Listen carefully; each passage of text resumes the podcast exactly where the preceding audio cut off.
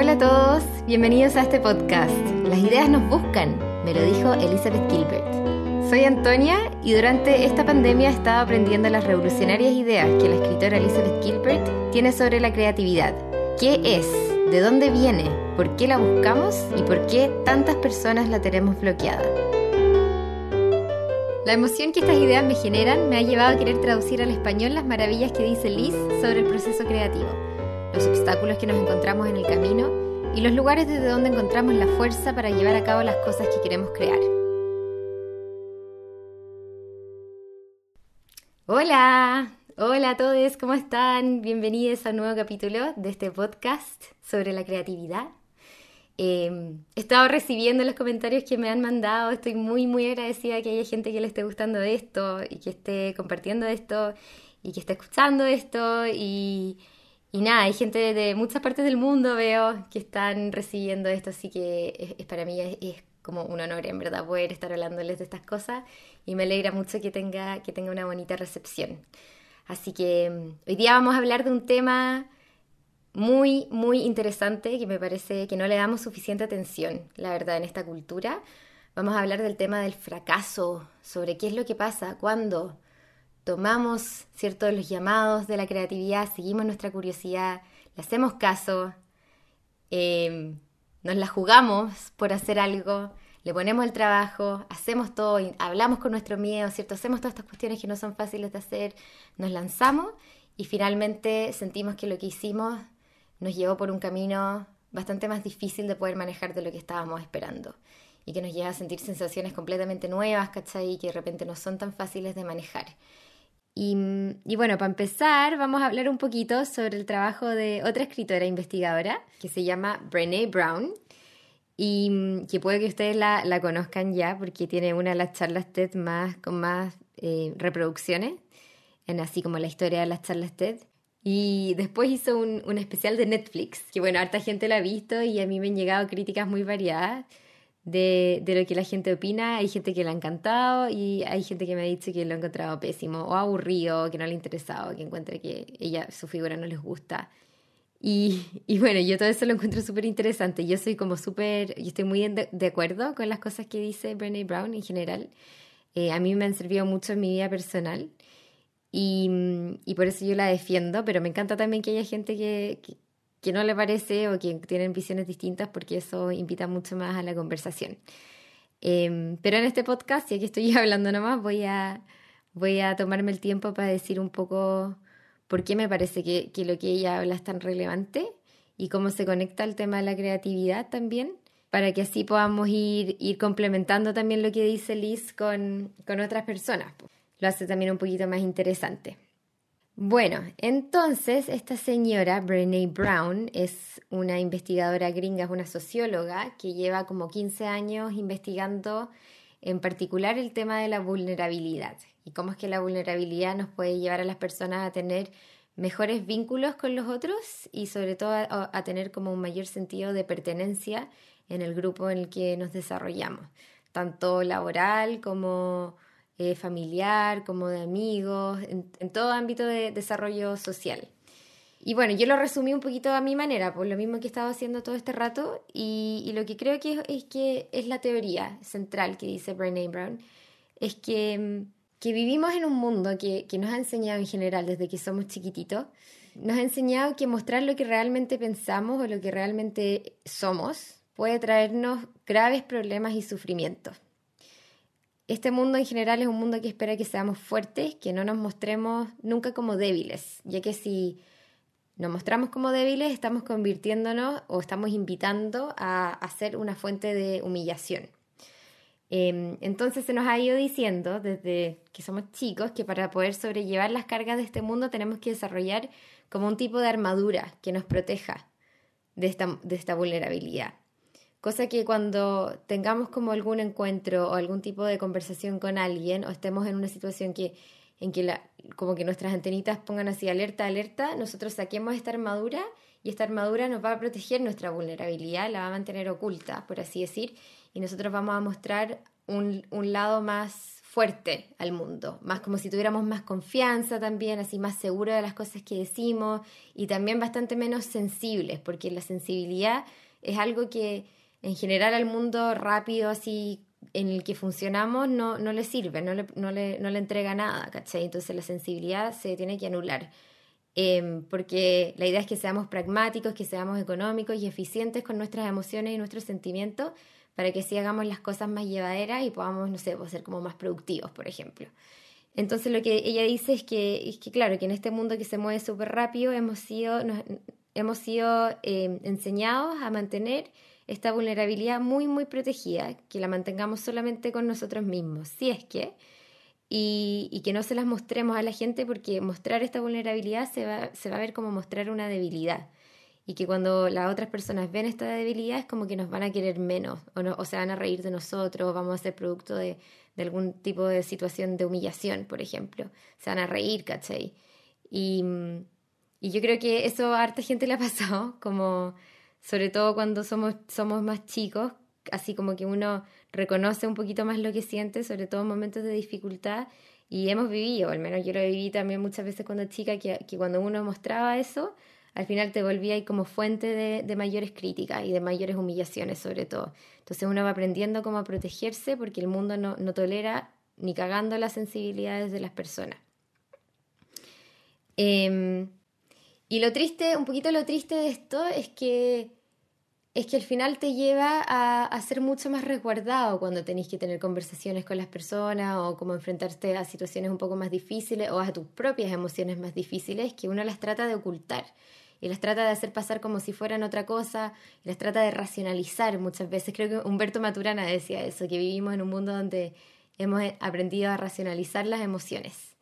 Y claro, como que si, como si uno tuviese que dar una explicación de por qué siente lo que siente, o, o tratar de hacerlo pasar como un argumento que fuese eh, comprensible por el otro, ¿cachai? O que fuese justificable, por así decir. Y muchas veces esos argumentos en verdad ni, siquiera son tan reales, sino que son inventos nomás, como para tratar de ocultar lo que tú en verdad estás, estás sintiendo.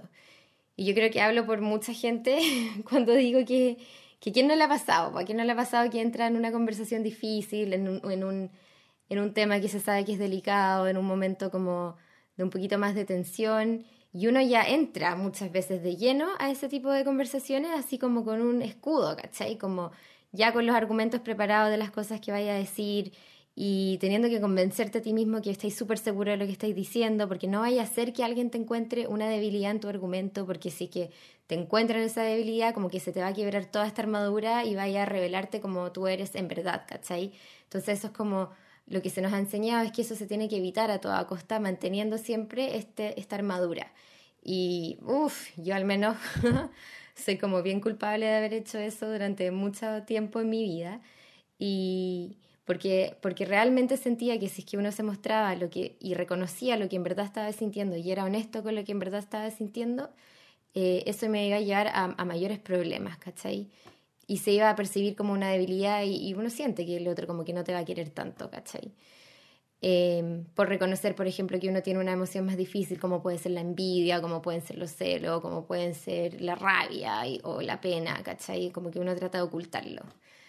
Eh, entonces, bueno, lo, lo, bacán que a mí me encanta que dice Brené Brown es que ella explica que, la cosa es un poquito al revés, según lo que dicen sus datos y según lo que dice la estadística que ella estudia, porque ella es como así bien científica, así como que, o oh, los datos indican no sé qué cosa, entonces la universidad de no sé qué dice que... entonces como súper académica para su, pa su formato y, tiene hartos libros también que son súper buenos. Eh, donde lo que ella va diciendo es que, claro, el proceso en realidad es un poco al revés, porque si bien todos percibimos que ser vulnerable significa ser débil, en realidad lo que ella indica es que es todo lo contrario, que cuando uno es vulnerable y decide ser vulnerable, en realidad está siendo súper valiente, porque está accediendo a removerte esta, esta máscara, esta armadura, y estáis decidiendo mostrar quién realmente eres a las personas que te rodean. Y que el resultado de eso siempre al final es imprevisto. Tú cuando entras y eres vulnerable en una situación, la idea de la vulnerabilidad está muy conectada a dejar de, dejar de ir al control, porque tú no sabes cuál va a ser el resultado de tú realmente ser abierta y ser honesta con el otro de lo que tú estás sintiendo, porque eso puede eventualmente llevar a un rechazo, por ejemplo. Pero al final, si es que no llega a un rechazo y si es que la otra persona te acepta, esa aceptación va a ser mucho más eh, firme, va a ser mucho más sólida y te va a llevar a tener un sentido de pertenencia mucho más fuerte. Entonces lo que ella ha estudiado y lo que ella dice es que la gente que es más vulnerable es la gente que tiene mayores vínculos de donde se sienten que pertenecen con la gente que los rodea. Entonces la vulnerabilidad viene a ser como esta acción que, que es, yo creo que es justamente la de ser honesto, la de decir la verdad, la de reconocer tanto la verdad para ti mismo como para poder confiársela en una persona.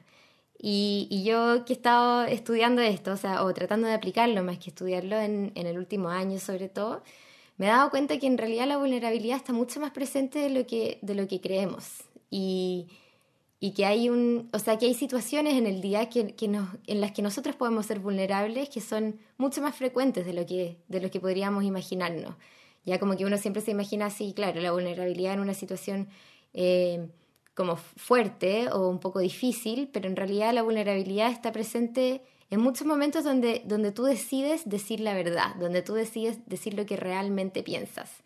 Y yo me he dado cuenta que hay un indicador físico en eso que no falla, que es em, la aceleración del, del, corazón.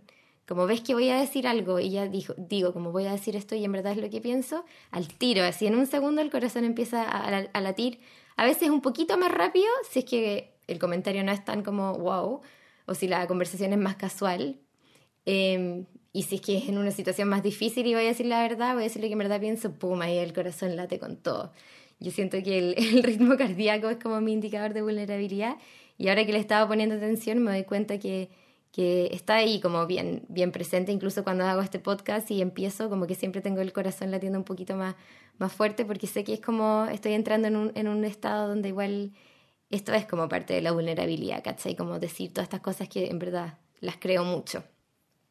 Entonces, claro, esto se puede dar en una conversación cotidiana eh, o también puede venir, por ejemplo, en una opinión del trabajo, cuando uno está conversando algo del trabajo, o tenés que dar tu feedback o tenés que decir lo que te pareció algo en verdad. O también puede ser cuando uno consuela a una amiga que lo está pasando mal y uno, por ejemplo, decide decir lo que realmente está pensando de la situación y, y lo, que, lo que siento que pasa harto también es cuando pasan estas situaciones, por ejemplo, y ya uno puede tener una amiga, un amigo que lo está pasando mal y que, y que se abren y que, no sé, pues lloran y te, te, cuentan en verdad lo que están sintiendo.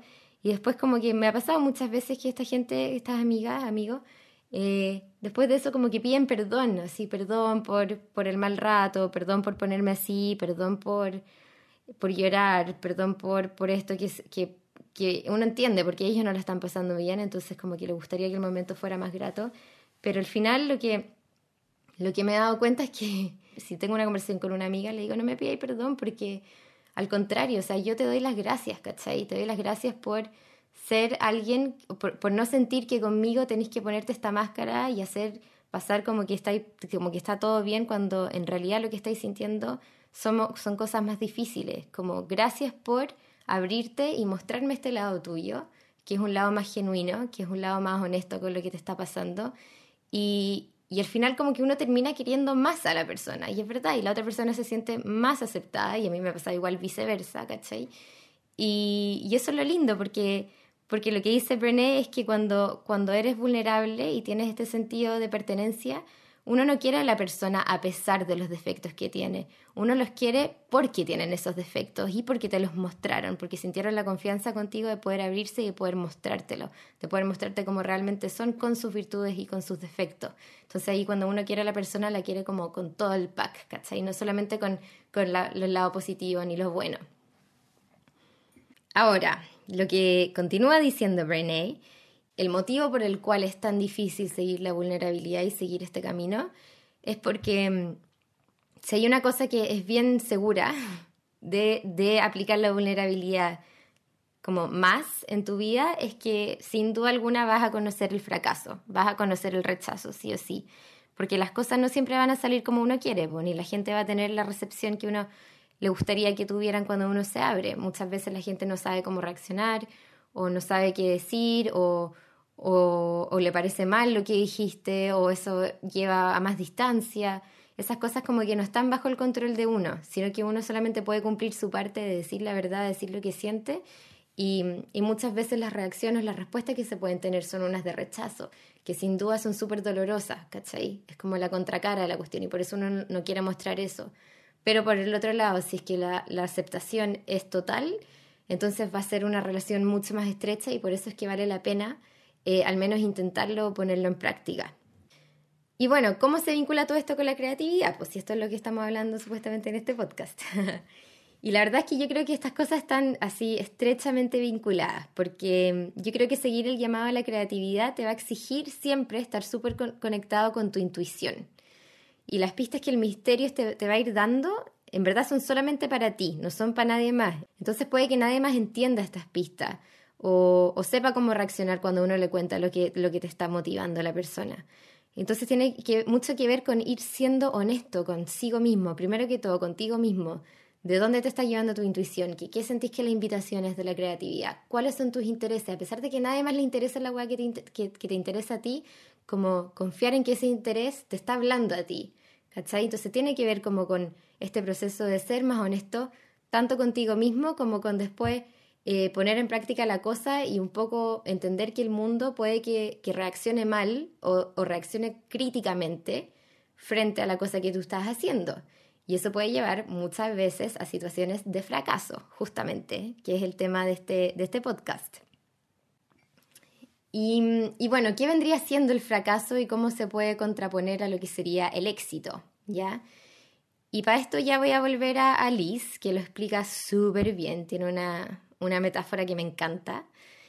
Em, y, y, bueno, partir diciendo que, que Liz es una persona, yo creo, a la que le podemos creer que, sabe harto de éxito y fracaso, ya porque cuando ella, ella se comprometió, se, prometió a sí misma ser escritora, dijo que quería publicar un libro, al menos en su vida, que se iba de plazo toda su vida, pero no sabía en realidad cuánto, cuánto tiempo eso le iba a costar y cuánta dedicación eso le iba a costar y, y terminaron siendo más o menos siete años que ella dice que vivía en Nueva York trabajaba como mesera y que todos los días llegaba y se sentaba a escribir y que por siete años, mientras trabajaba de mesera, ella mandaba cartas, mandaba cosas que, publiqué, quería, que escribía, que quería que fueran publicadas en revistas o en diarios, em, en plataformas, ¿cachai?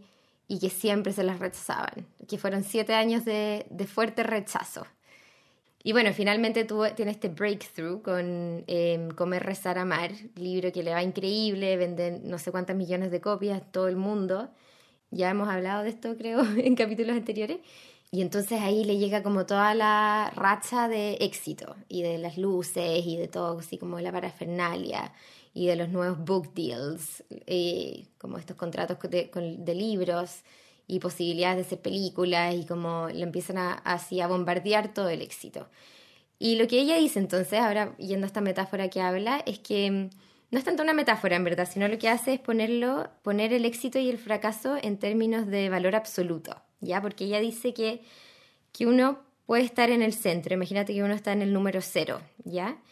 Y que del cero al más 10 sería el lado del éxito y que el éxito total está en lo que sería el más 10, ¿ya? Y ahí están así como las luces y los autos y los rockstars y la cocaína y la prostituta y como todo el show y el glamour y la, alfombra roja y papa y la plata y toda la cuestión, ¿ya? Y ahí es como donde todo el mundo quiere estar o donde la cultura como que te va diciendo que, idealmente tienes que estar en ese lugar, en el más 10, el lugar de éxito total. Y por otro lado, si es que uno se va al menos 10, está el otro extremo, que sería como el extremo del fracaso, el, lugar de máxima humillación, de depresión, de frustración, em, de estar pasando de lo pésimo, humillación dije ya, y así como un, estado más, más triste, más penca en general, más como lúgubre por la situación.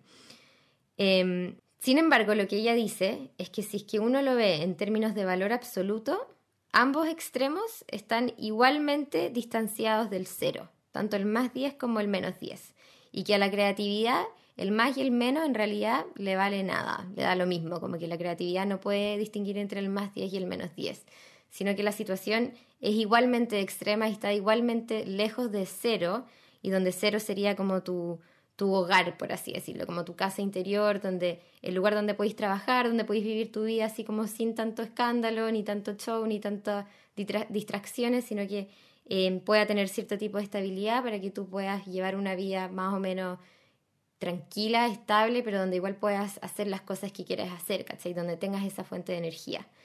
Y, y, claro, y uno lo piensa y en realidad tiene razón, yo creo, porque hemos visto cuántas veces nos ha dicho la misma cultura que aquella gente que llega a estar en este extremo del más 10, termina, la vida de estas personas termina siendo no tan distinta a lo que es la vida de la gente que está en el menos 10, ¿cachai? O sea, ¿cuántas de estas personas no terminan viviendo depresiones terribles, muchas veces que llevan a, la muerte, muchas veces una muerte en sus propias manos?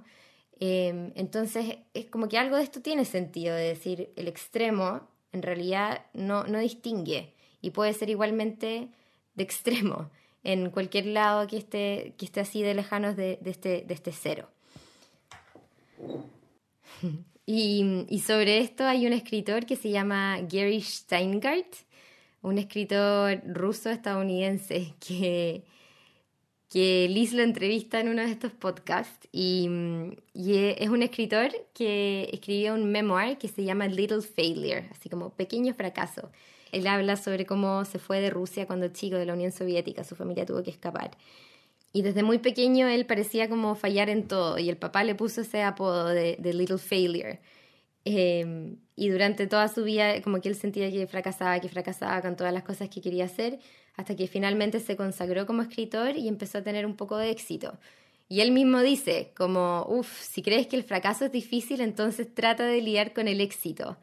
No solamente por, por todo lo que significa las luces y toda esta parafernalia, sino que él dice que a él le costaba mucho poder creerse el éxito.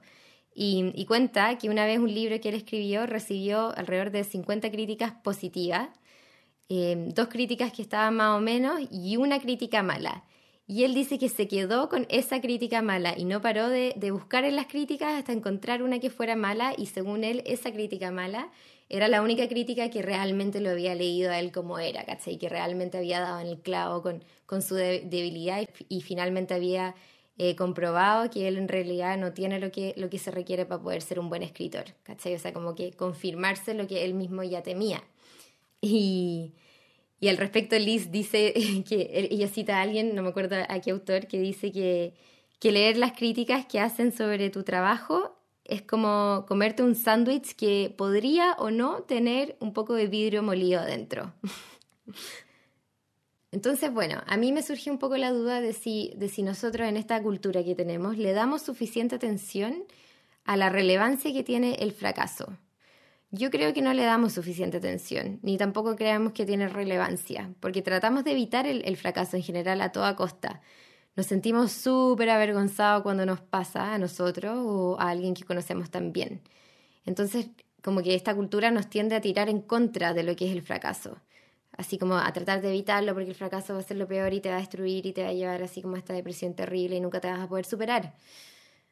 No caigas, no caigas en el fracaso porque te va, va a terminar haciendo que todos tus peores miedos se vuelvan realidad.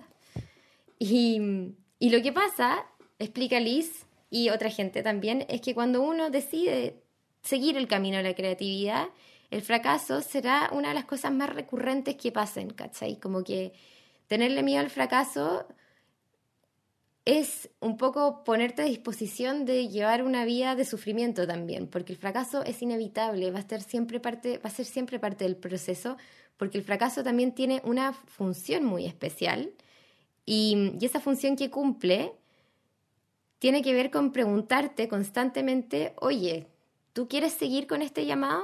¿Estáis disponible para seguir presentándote a esta cosa que te está llamando? Como, ¿qué tan, qué tan presente estáis con esta cuestión? ¿Qué tan interesado estáis con esta cuestión? Es un poco como que te pone a prueba. En este sentido es como un test, casi como una prueba que es súper eficiente en hacer que los que no quieren seguir el llamado, eh, como que boten el ramo, por así decirlo, se lo echen rápido. Es como un colador natural, ¿cachai? Y, la segunda función que tiene, que también es importante, es la de mostrarte los altibajos del camino. Te presenta obstáculos en esta búsqueda del tesoro que hemos dicho que es este camino de la creatividad. que por un lado hacen que el, que el camino sea más interesante, y, pero que por otro lado también te llevan a conocerte mucho más a ti mismo. Y en este punto quiero hablar un poquito sobre un comediante que se llama Michael Ian Black, que ha hecho mucho stand-up. Y él habla mucho sobre la relevancia del fracaso y, se refiere a esto como probar el sabor del fracaso. Ya como que él, entiende que el fracaso es un sabor más de los sabores que uno puede probar en la vida, es una gama más de los colores que uno puede llegar a, percibir. Y, y entonces eh, rechazarlo de antemano es como negarte a vivir una parte de, la vida, de la existencia, de cosas que están ahí. Y, el fracaso tiene eso que te puede al final terminar enriqueciendo tanto tu trabajo, porque la obra va mejorando si que tú vas poniendo atención a lo que te dice el fracaso, pero también te, lleva a conocerte más a ti mismo. Y sobre todo de alguien que es un comediante. Yo encuentro que así aguante los comediantes, la gente que hace stand-up tiene todo mi respeto porque, porque si uno lo piensa, en realidad la gente que hace comedia, que hace stand-up, ni siquiera pueden practicar su, su rutina en privado, como que ya la práctica requiere que haya otra persona porque tenéis que ver cómo, cómo cae el chiste, si es que la gente se ríe o no, qué, qué, qué respuesta, qué reacción tienen a lo que estáis diciendo. Es una alta forma de poner en práctica la vulnerabilidad y, este comediante dice que es súper duro, que en realidad se pasa momentos muy difíciles, momentos de incertidumbre, momentos de humillación y debatírselas contra el propio cerebro de uno. Y entonces Liz em, en un podcast le pregunta a él, le dice, bueno, si es, que, si es que este camino de la creatividad te ha llevado, y del stand-up, de la comedia, te ha llevado como a presentarte a tantos momentos difíciles, a momentos de humillación, a momentos de fracaso, donde en verdad sentís que valís hongo, donde estáis expuesto a la crítica de los demás y en verdad sentís que tu trabajo vale callampa, ¿cachai? ¿Por qué sigues haciéndolo? ¿Qué es lo que tiene este proceso que te, que te llama a querer seguir haciéndolo, si es que es tan difícil, ¿cachai? Y, la respuesta que, que, da Michael Ian Black a mí me gusta mucho, porque finalmente lo que dice es que, es que lo hace porque esto le está dando la oportunidad de conocer cosas de él mismo que no pueden ser conocidas de ninguna otra forma. No hay ningún ninguna otra vía por la que él puede llegar a aprender estas cosas si no son la vía del fracaso. Como que el fracaso le va a enseñar cosas que solamente el fracaso le puede enseñar. Nada más tiene la llavecita de abrir esa puerta, solamente el camino del fracaso. Y que si bien estas situaciones dan miedo, todos tenemos el mismo miedo, que es el miedo a la humillación, que es el miedo a no querer pasar por esto, el miedo al fracaso, el miedo a, sentir vergüenza, el miedo a fallar finalmente. Y entonces, si es que el interés te sigue llamando, a pesar de que sigas fracasando, vas a ir aprendiendo no solo a mejorar lo tuyo, sino que también aprendes a soltar el dolor del fracaso. Y así es como uno va aprendiendo cada vez que se cae, que puede que un día uno esté mal con algo que pasó porque hubo un fracaso ese día, y ya con el tiempo, al día siguiente dice que te levantas y decís, oh, bueno, qué paja lo que pasó ayer, pero puta, hoy día sigo acá, ¿cachai? Hoy día sigo acá, mi vida sigue, yo quiero seguir haciendo esta weá. Hubo un fracaso de ahí, pero bueno, eso no me impide poder seguir haciendo esta cosa que quiero hacer. Entonces te enseña a tener un nivel de desapego con estas cosas, con estas críticas, con estos fracasos, que en realidad yo encuentro que está súper bueno tener, porque si son fracasos en el ámbito creativo, tampoco es que estés como exponiendo ni, ni comprometiendo tu vida entera por ese fracaso, ¿cachai? sino que es un fracaso en algo que intentaste hacer, que no quisiste dañar a nadie en el intento tampoco, y que pucha no resultó. Pero bueno, como que la vida sigue y, y uno puede seguir poniendo de su parte y seguir intentándolo a pesar de ese fracaso. Yo encuentro que ese nivel de desapego está bueno tenerlo, no solamente tal vez con las cosas creativas, pero también como con otras cosas está bueno aplicarlo. No sentirse tan como mártir, esto que hablábamos en, el, en el otro capítulo, ¿no? Sino ser un poquito más como el trickster, llevárselo todo un poquito más livianito y entender que si, uno, si bien uno puede fracasar, eso nunca es el fin del mundo. Entonces, bueno, este comediante, él dice que él ve el fracaso como un regalo. Un regalo que si bien no le gusta, un regalo que feliz intercambiaría por cualquier otra cosa, al final del día sigue siendo un regalo y quiere decir que estás en el juego, que estás activo. Y él al menos está contento de estar en el juego. Y, bueno, y en este sentido, como para ir cerrando, él dice que, que él ha visto a lo largo de su carrera mucha gente que cuando empezaba a hacer stand-up, todos los días se presentaban a hacer el stand-up y todos los días fracasaban. Todos los días sus chistes no hacían reír a nadie o se humillaban y seguían, y al día siguiente aparecían de nuevo, y seguían, y seguían, y seguían, hasta que finalmente fueron aprendiendo cómo mejorar la hueá que estaban haciendo, y hoy tienen carreras que sí, que sí pueden considerarse como sanamente exitosas, ¿cachai? Dice él.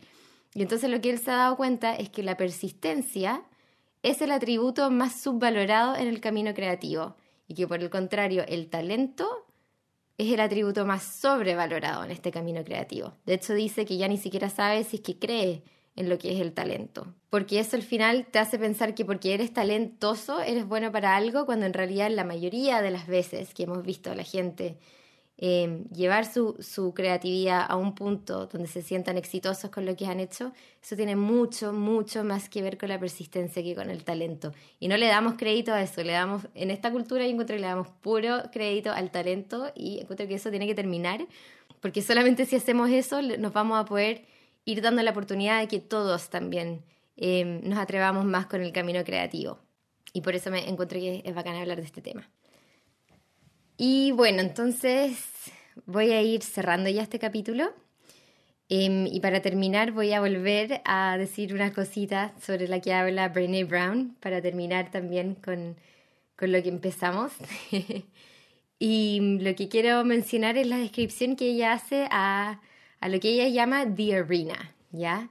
The Arena vendría siendo justamente como la arena, así como donde los gladiadores se tenían que enfrentar y pelear y, Julio César desde el podio, desde arriba su trono, podía decidir quién, quién vivía y quién moría en aquella época. Y entonces para referirse a lo que es The Arena, ella usa una cita que es de Teddy Roosevelt, uno de los presidentes de Estados Unidos, que no sé si ha sido un muy buen presidente o no, la verdad no lo tengo claro, pero, pero bueno, enfoquémonos en la cita que dice, que es interesante, la, la traduje, eh, la traduje yo misma, así que no sé qué también me habrá quedado. Pero dice Brené Brown, ella usa esta, esta cita, que dice, no es el crítico quien vale, no el hombre que apunta cómo el valiente tropieza o donde el hacedor de obras podría haberlas hecho mejor. El mérito pertenece a la persona que realmente está en la arena, cuyo rostro está estropeado por el polvo, el sudor y la sangre, quien se esfuerza valientemente, quien se equivoca, quien se tropieza una y otra vez, porque no existe el esfuerzo sin el error ni los defectos. El crédito pertenece a quien realmente se empeña, a quien conoce grandes entusiasmos, grandes devociones, a quien se entrega una causa que vale la pena, y que en el mejor de los casos conocerá al final el triunfo de un gran logro, y en el peor de los casos, en casos de fallar, al menos lo habrá hecho habiéndose atrevido valientemente. Y, lo que dice entonces Brené Brown cuando ella usa esta metáfora es que cuando uno está en the arena, cuando uno está en este lugar, en, este, en esta arena, así siendo como un gladiador, eh, mostrándose vulnerable y sufriendo las consecuencias que esto puede traer, em, hay que tener ojo con, con quién critica, con quiénes son los críticos que te pueden estar juzgando, así siendo como Julio César, así como no, esa persona vive, esa persona muere. La gente que te dice, no, lo que hiciste bien está bien, lo que hiciste está mal. Y, un poco entender que, que, si bien todo el mundo puede hacer críticas, porque nadie le puede quitar el derecho a la gente de hacer las críticas que quiera hacer, esas críticas solamente debiesen ser válidas, según ella, si es que vienen de alguien que también está en esta arena, si es que viene de alguien que, que, sabe lo que significa estar ahí, que sabe lo que significa sufrir las consecuencias de mostrarte como eres y ser rechazado, por ejemplo, que sabe lo difícil que es, lo valiente que se requiere ser poder bajar la guardia y poder sacarte esta, esta armadura.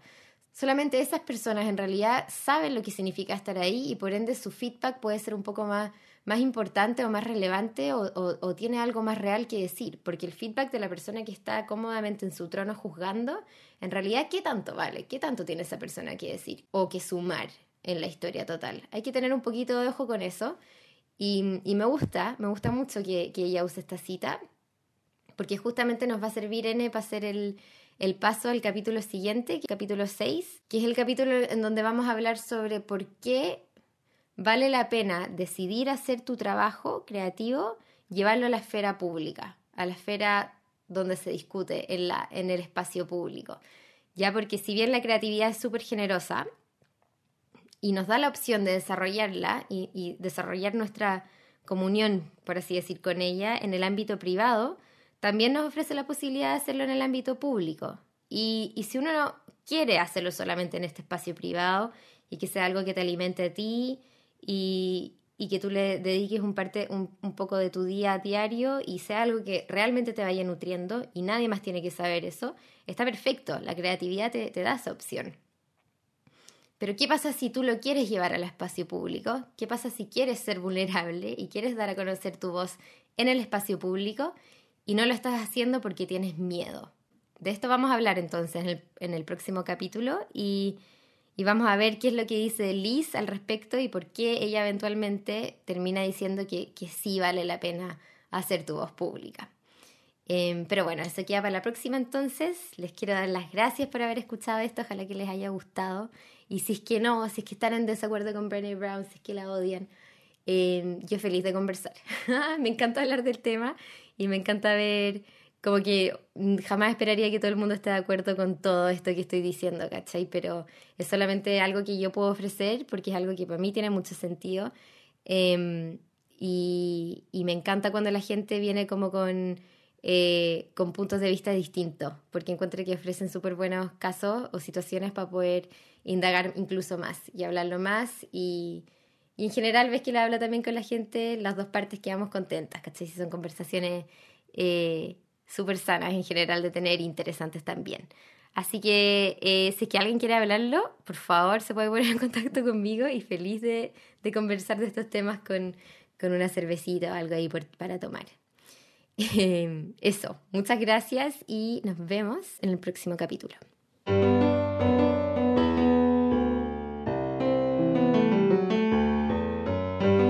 Gracias por escuchar este capítulo. Ojalá les haya gustado. Espero verlos en el siguiente. Este podcast está producido en Santiago de Chile por mí, Antonia Perello. Me pueden encontrar en Instagram como Anto Perello. La canción que escuchan se llama Do Your Thing de Moondog y es interpretada desde Canadá por Ana Milena Barona, mi profe de piano de cuando era chica.